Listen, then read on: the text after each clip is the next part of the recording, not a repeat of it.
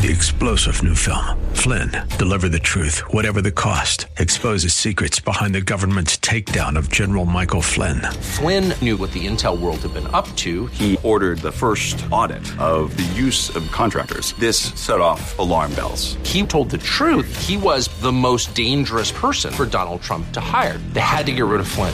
Flynn, Deliver the Truth, Whatever the Cost. Available now. Watch it today. Go to SalemNow.com. SalemNow.com. And now back to Lifeline with Craig Roberts. Which Jesus do you choose to follow? Is it the Jesus that says simply believe in me and I will bring you health, wealth, material blessings, personal empowerment, and asks nothing in return? Or is it the Jesus that says come, take up your cross and follow me? In return, you will be despised by man, hated for my name's sake, and as you lose your life for me, you will gain it. The former certainly looks nothing like the latter. In many respects, the former is largely a product of man's own imagination and sinful nature. The latter, though, looks much more like the actual, genuine Jesus we see of the Bible. My guest today helps take us deeper into understanding this genuine Jesus. He is the founding pastor of Cornerstone Church of Simi Valley, currently planting a church right here in the San Francisco Bay Area. He's the author of a number of best-selling books, including Crazy Love, Forgotten God, and host of the Basic Series. He is a pastor, teacher, speaker, but probably would rather the title disciple best. He's Francis Chan. And Francis, great to have you on the program today. Thanks for having me.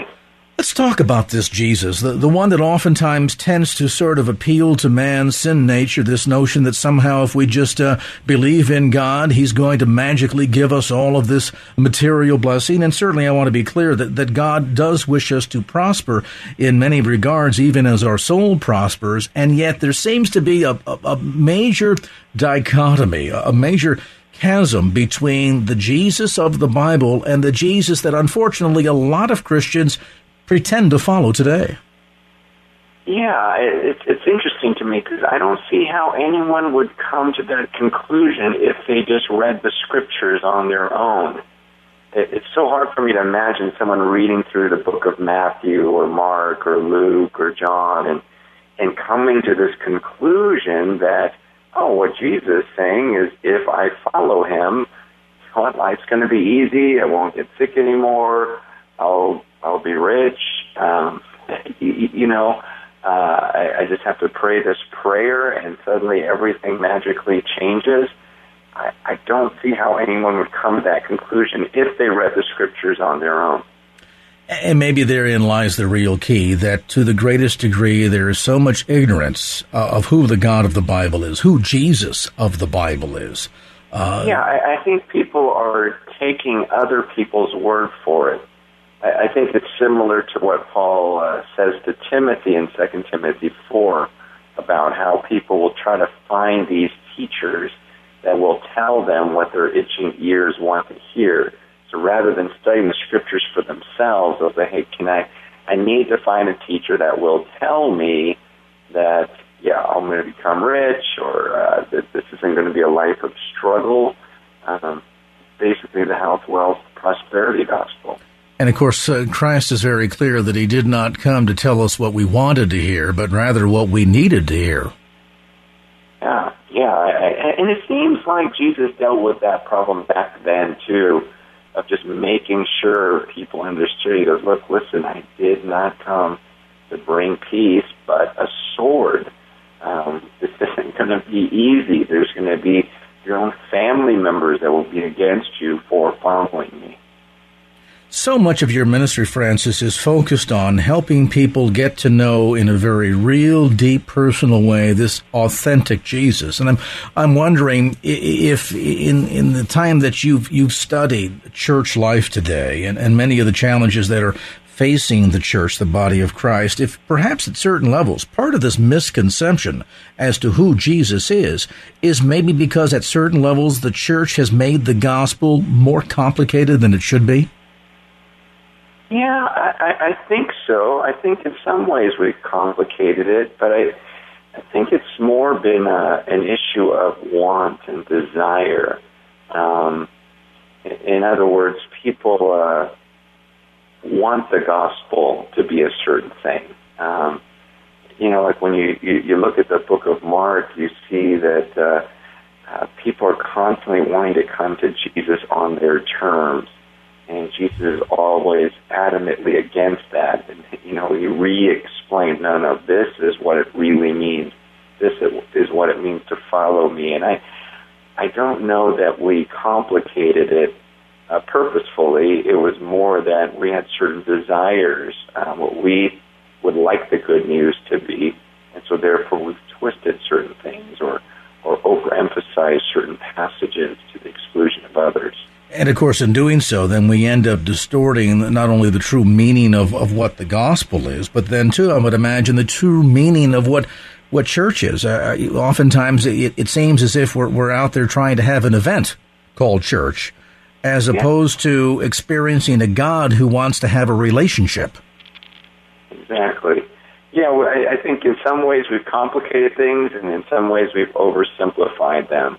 But again, it comes down to our sinful desire often.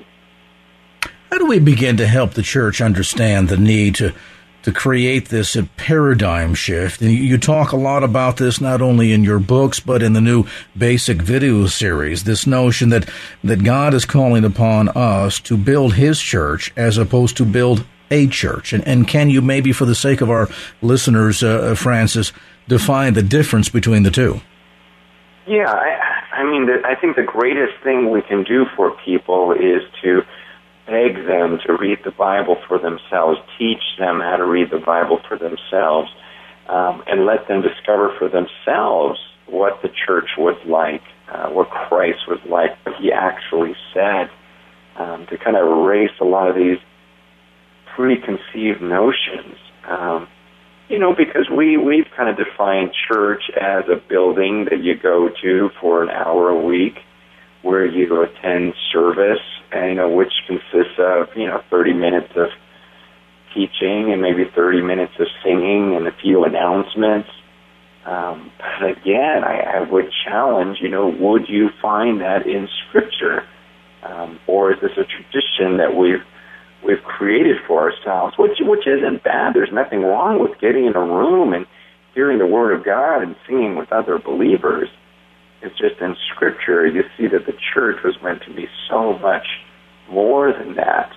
And this is what we were saved into. It was this body. It was this family where we practiced the one another's, and there was so much love amidst this group of people that the world saw it as supernatural and were attracted to it. And it was something that we were, the church, as opposed to something did, which fortunately, I think, particularly with a Western mindset, in our desire to try and bring a lot of the, success stories and organization and things of this sort, even to a degree, business practices, to the way we do church, that suddenly now what we're doing as church today looks very little like the church that we saw modeled in the book of Acts or in the first century. Yeah, and I just wish people would get back to reading it. I think most of us who study the Word of God on our own, we've lived with this tension of looking at what we see in Scripture and then comparing it to our daily experience and our experience in the church. And there's such a chasm there. There's just such a gap, and we don't know how to reconcile it.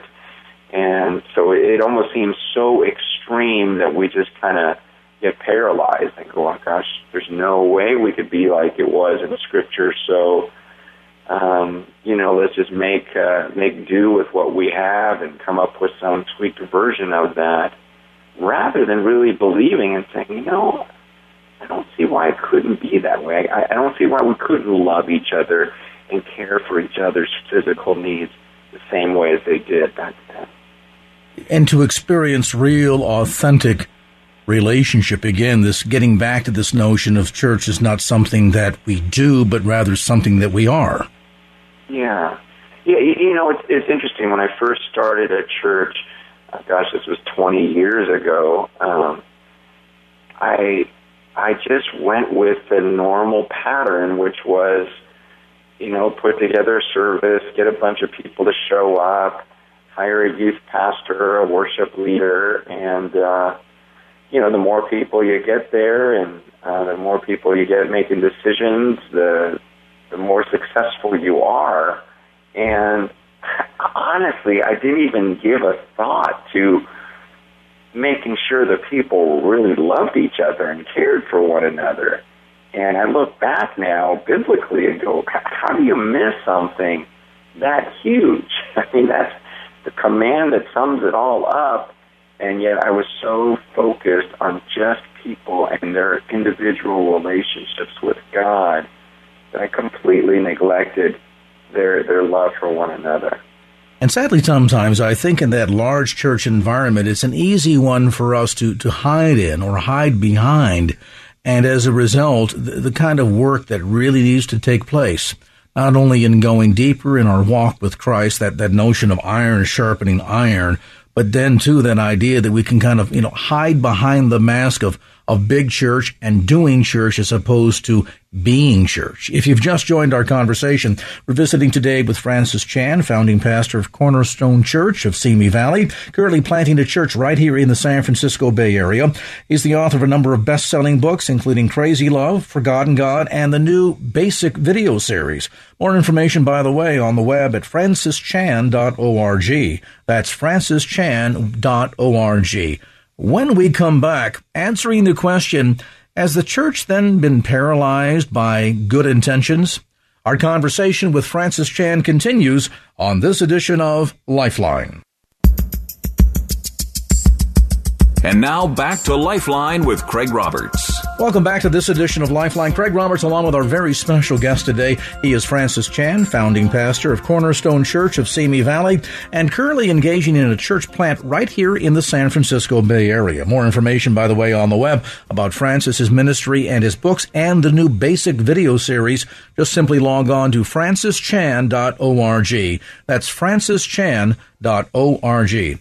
Francis, just before the break, we were talking about this notion of engaging in authentic Christianity, the idea of not doing church, but rather being church. And I think sometimes, as you suggest, we so often get into these habits that we're very comfortable with, that we're paralyzed by good intentions. Do you think?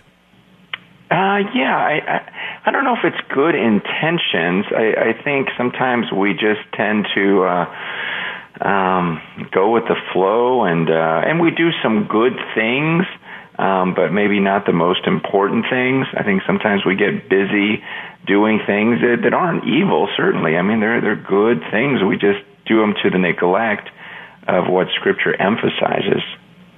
Yeah, this idea maybe sometimes, too, that we get into these habits and it becomes an idea that, well, you know, maybe something is better than nothing here.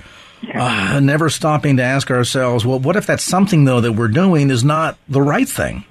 Yeah, because, I mean, you know, when you look in Scripture, there's always been the sacrifice that's acceptable to God and that which is not. You know, you look at Cain and Abel, and you go, well, something's better than nothing, right?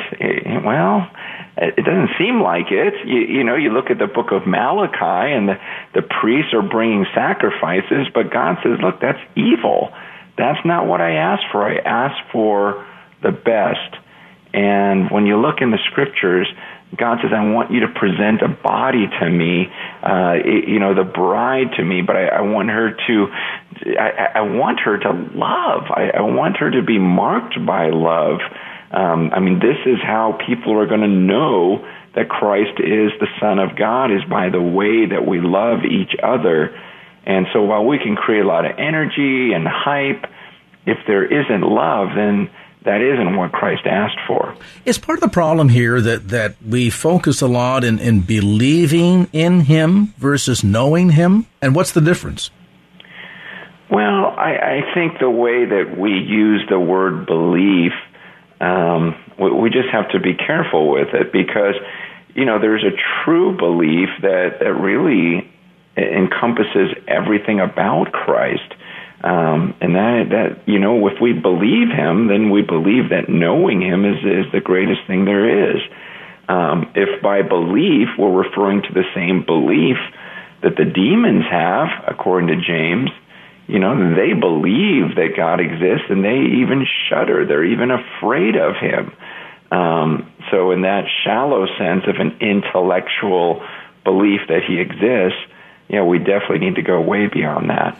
You use an illustration in one of the new Basic videos where you talk about encouraging one of your children to clean up the bedroom.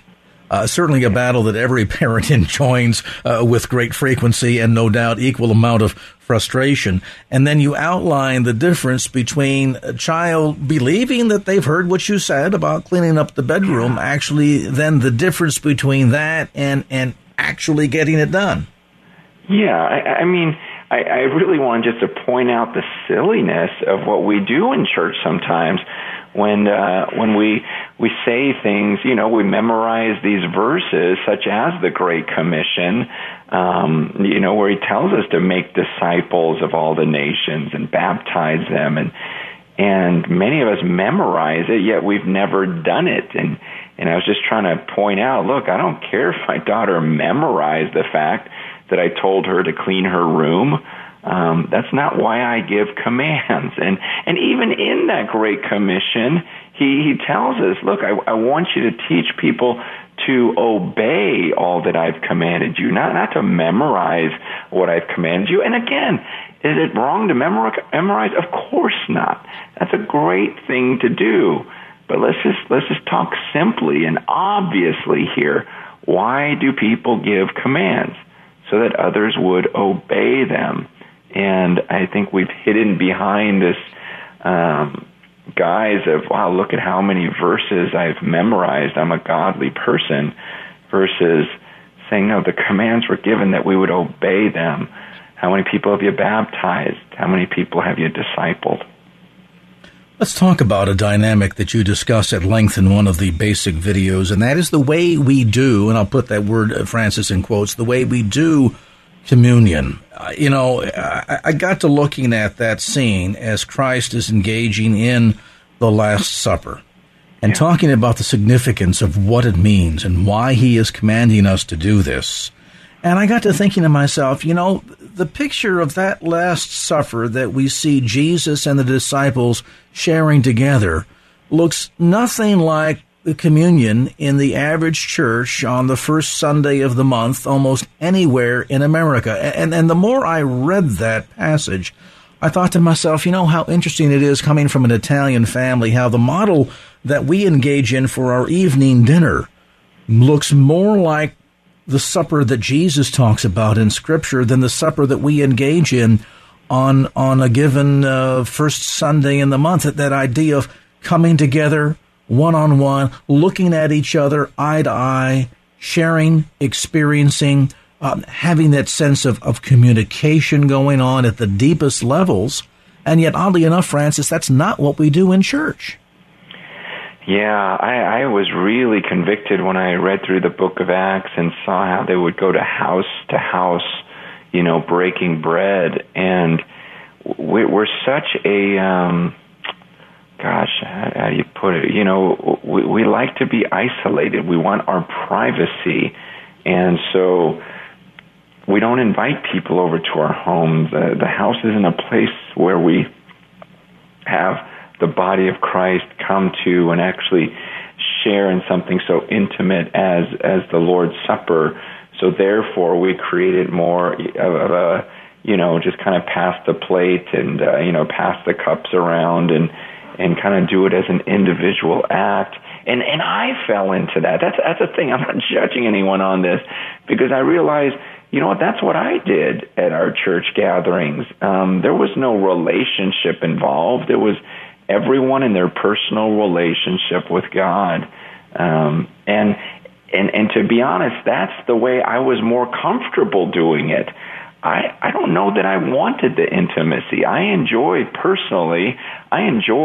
hiding in the back of a church, hearing a sermon, maybe even taking communion on my own, and then leaving before I talk to anyone.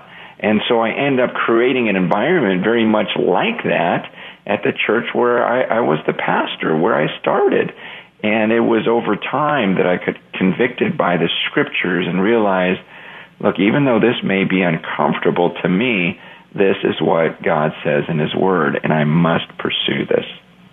Imagine if we took the setting of communion on any given first Sunday of the month in any church, instead of having it in the sanctuary, moving it into the fellowship hall, around individual tables with maybe no more than 8 or 10 or 12 people maximum to a table. Instead of all facing forward, we faced each other, passed the cup, passed the bread, and actually had real communion as we see modeled in that passage of Scripture. Do you think that that would have a profound impact on the church and the way we relate to not just one another, but Jesus? Oh, yeah, I think that would be a great start, is even if we could start there and then show people that this is something you can do in your home, this is something you can do in a restaurant.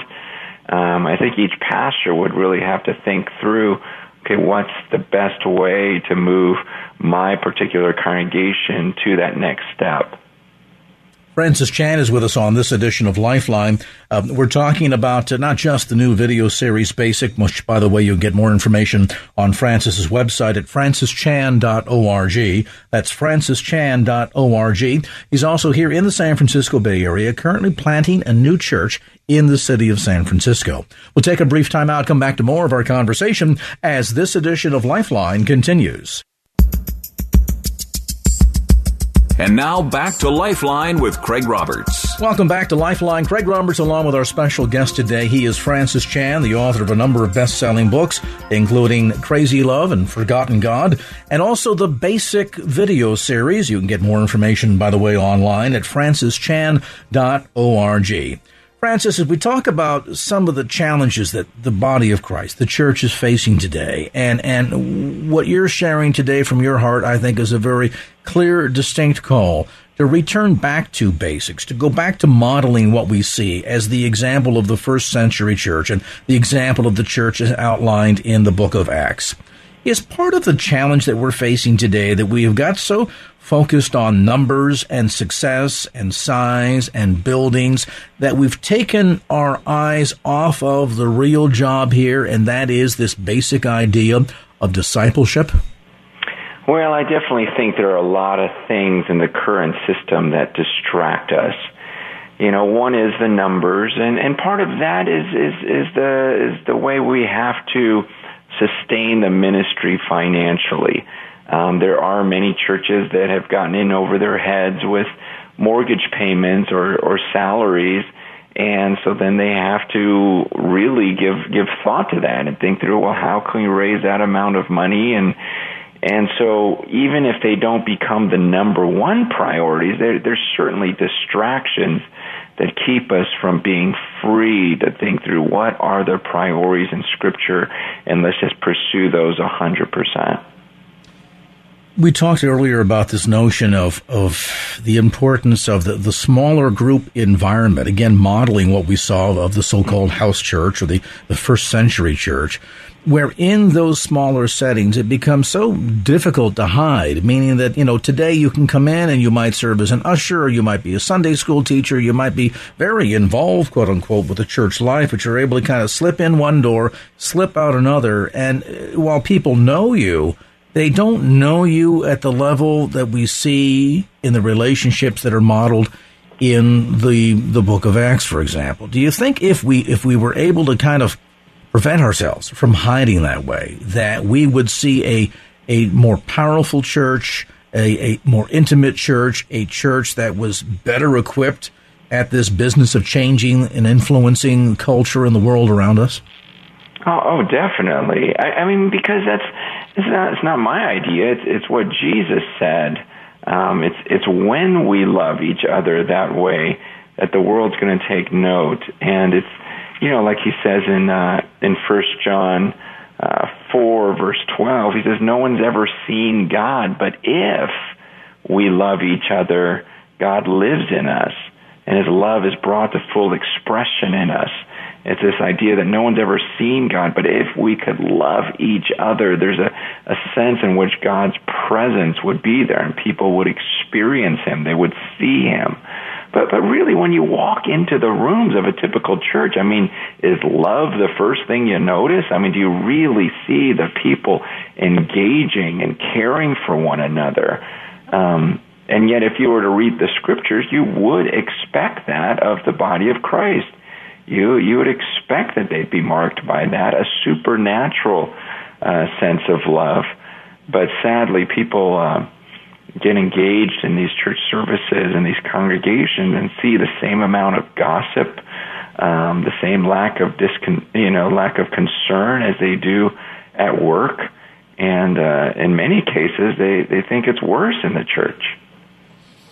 And, you know, I was going to ask whether or not this is a problem in the sense that maybe we've just not seen it modeled properly. You know, for example, in marriage relationships, oftentimes we see the dysfunctionality of one family passed on generation after generation because they're coming from broken marriages, broken relationships. They don't know what it's like to see a healthy balance in relationship between mom and dad because they're from a broken home. And so as a result, these patterns continue on and on.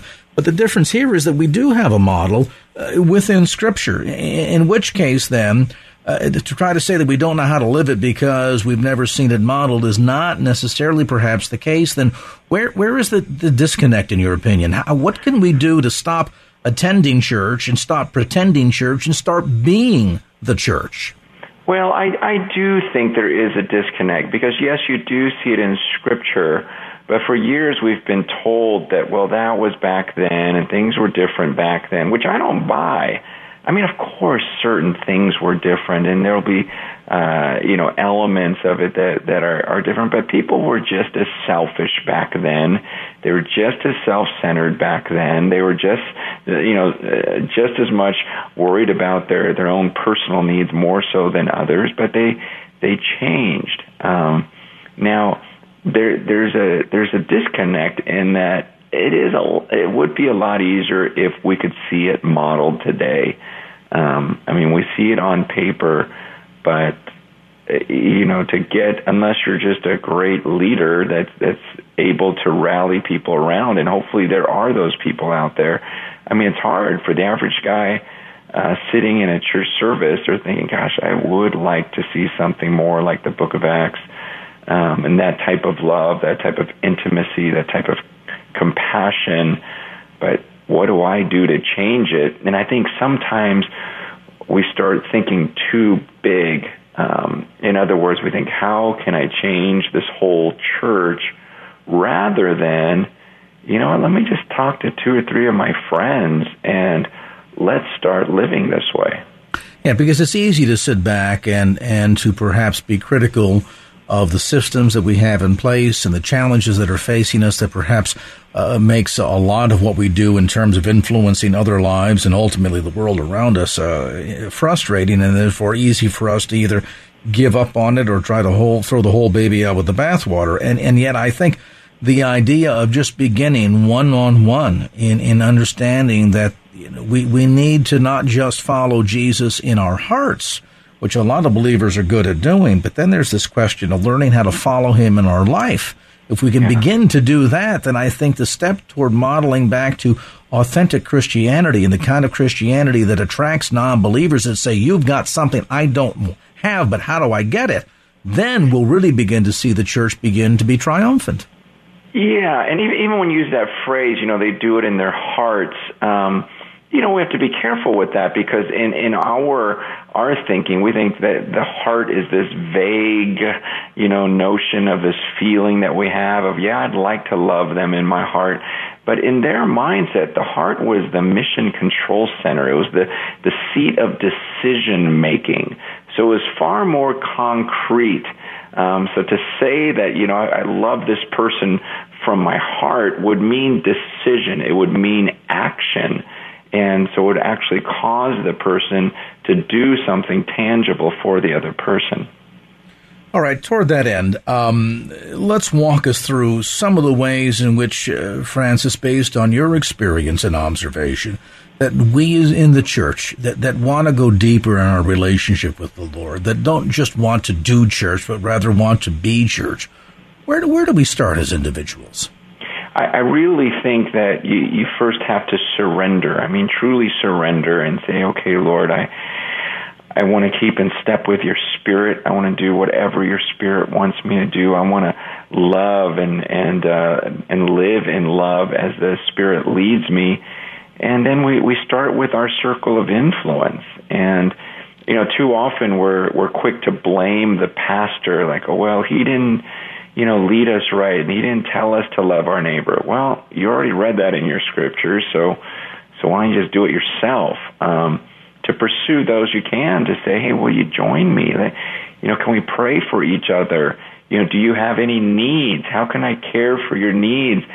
You know, the early church, there was not a needy person amongst them. So let's start with each other. Let's commit to each other to make sure that we really live as family, as brother and sister. And that's really what we did as an elder board back when I was in Simi Valley, was we realized, wow, we kind of made some mistakes, some big mistakes. But rather than starting with the whole church, let's look at these relationships right here in this room, and let's pursue biblical relationships to love each other as we believe Christ would want us to. And I would encourage anyone to do that. Because your pastor's not keeping you from gathering with other believers and praying.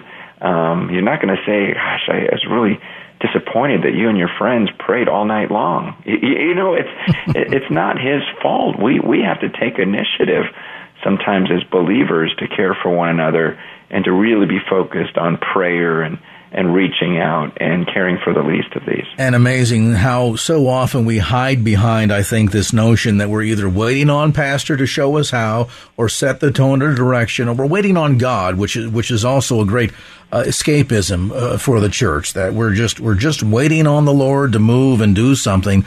And oftentimes I wonder, as often as we pray, God move, work, heal, that God, in fact, is saying, while you're busy waiting on me, I, in fact, am waiting on you. Yeah, wow, that's good. Yeah, it's crazy how we make so many decisions based on want. You know, like, I want to watch television, so I will. I want to go on the internet, so I will. I want to make this phone call, so I will. But then when it comes to ministry, you know, we don't just go and start praying with people because we want to, or we don't share our faith because we want to. We're waiting for a voice to tell us to do those things. And it's just this crazy double standard that we've created, where we're kind of paralyzed waiting to hear the voice of God when he's already spoken in Scripture.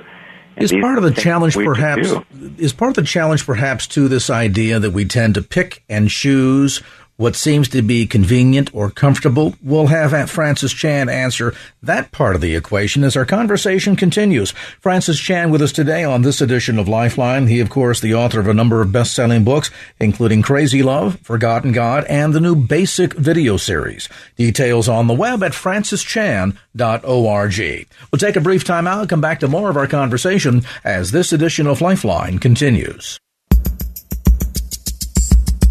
And now back to Lifeline with Craig Roberts. Welcome back to Lifeline. Craig Roberts along with our special guest today. He is Francis Chan, author of a number of best-selling books. You can get more information, by the way, on his ministry and this new Basic video series that we've been discussing kind of around the periphery here today. Information on the web at FrancisChan.org. That's FrancisChan.org. Francis, just before the break, we were talking about this idea that sometimes, you know, we're more inclined to be waiting on God when, in fact, God in reality is waiting on us. And I'm wondering, too, if part of the problem here that so often causes the church to be so emaciated spiritually is the fact that we tend to just want to pick and choose those things within Scripture that tend to be comfortable or tend to be exciting. For example, I think of Paul's observation. He talked about wanting to know Jesus Christ in the power of his resurrection and in the fellowship of his sufferings. Now, we think of the resurrection of Jesus Christ, and what believer who truly loathes the Lord can't get excited about the amazing power of Jesus Christ overcoming death in the power of his resurrection? But suddenly then, when we move to the second part of that scripture, and we talk about knowing Jesus too, in the fellowship of his sufferings. And people say, well, my goodness, he was forced to die on a cross. He suffered horribly for our sake. Well, I'm not so sure I want that. Yeah, I mean, that's pretty typical. And the thing is we have to all be honest and say, wow, that scares me. There's a lot of things in Scripture that are difficult, that are scary, things that are very uncomfortable to us. Suffering is certainly one of those. Rejection is certainly one of those. And for those reasons, we don't boldly proclaim this message because we don't want to be rejected. We don't want to suffer. And that's very normal. And we have to just, speak openly about that and realize, look, even Peter and John, as bold as they appear to be, that was largely because they would gather with the believers to pray for boldness. I mean, even when people were astonished by their boldness in Acts 4:13, you see them later in that chapter getting together with the believers and praying for more boldness. You see the Apostle Paul even asking the Ephesians to pray for him that he might preach boldly. So obviously these are people who struggled just like Timothy did, and Paul encouraged him to be courageous, that he wasn't given that spirit of fear. So as believers today, we just have to quit pretending that we're not afraid, and we have to stop making excuses for our actions. But we need to gather together and say, look, I'm afraid to share my faith. Pray for me. Hold me accountable on this. Help me to get through this because I don't want to be a coward. Learning to lose our life, and in doing so, to save it. Spend a couple of minutes as our time begins to wind down today, Francis, and talk to us a bit about what exactly that means. Jesus talks about how that in taking up our cross and following him, we are going to be despised for his name's sake. People will hate us for following him. But he reminds us that those who attempt to save their lives will lose it, and those that will lose their lives will save it. Yeah, that's the thing we have to remember in all of this, is that Christ is leading us to an abundant life. And all of this surrender and all these things we're afraid of, we are going to discover once we let those things go, that's when we're really going to find life. This is not about us, so much sacrificing and being miserable for the sake of the gospel. There'll be times of that. But what Scripture teaches is when we let go and pursue that, even when we're afflicted, even when we're persecuted, we go away rejoicing. And I think most of us have experienced at least glimpses of that. Times when we've sacrificed something, times when we did something that scared us, and afterwards we had so much peace, so much confidence, so much joy. Those times when, initially it sounds far more appealing to go out and play golf, but we chose to go and serve and make disciples instead.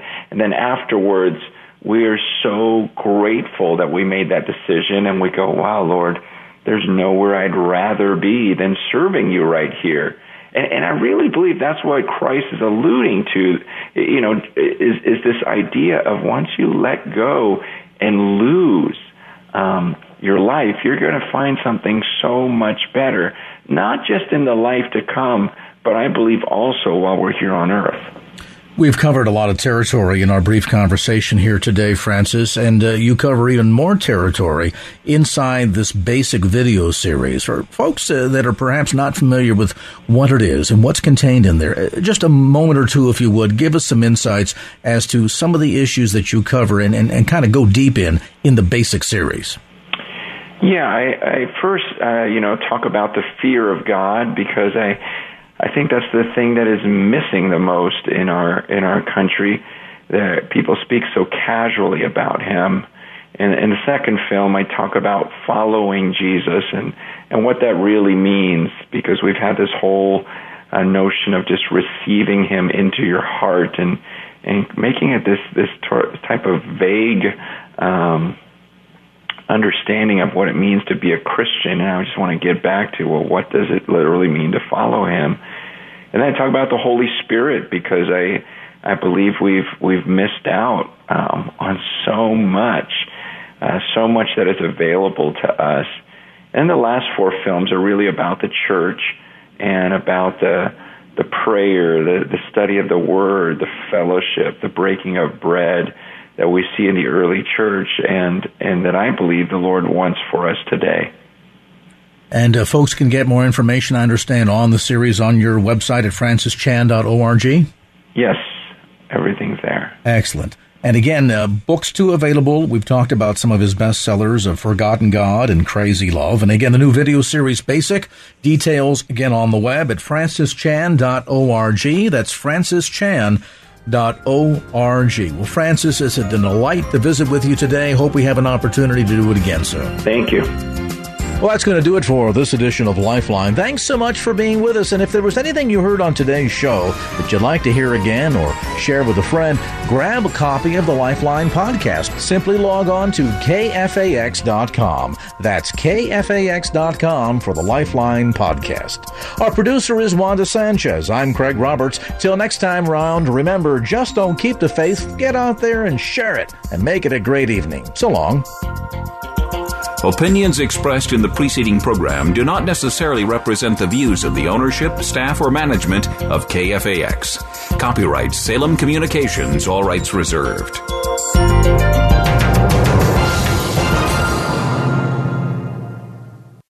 Three-star General Michael J. Flynn, head of the Pentagon Intelligence Agency, knew all the government's dirty secrets. He was one of the most respected generals in the military. Flynn knew what the intel world had been up to. He understood its funding. He ordered the first audit of the use of contractors. This set off alarm bells. The explosive new documentary, Flynn, Deliver the Truth, Whatever the Cost, and covers the facts behind this scandal. Flynn told the truth. He was the most dangerous person for Donald Trump to hire. I find out the worst enemy that I'm going to face in my life is right here in America. They took my assessment and they wanted me to change it. And I was like, I'm not changing it. They had to get rid of Flynn. With in-depth interviews, archival footage, and never-before-seen personal records of the man behind the headlines. I just felt like I was drowning. Flynn, Deliver the Truth, Whatever the Cost. Available now. Watch it today. Go to SalemNow.com. SalemNow.com.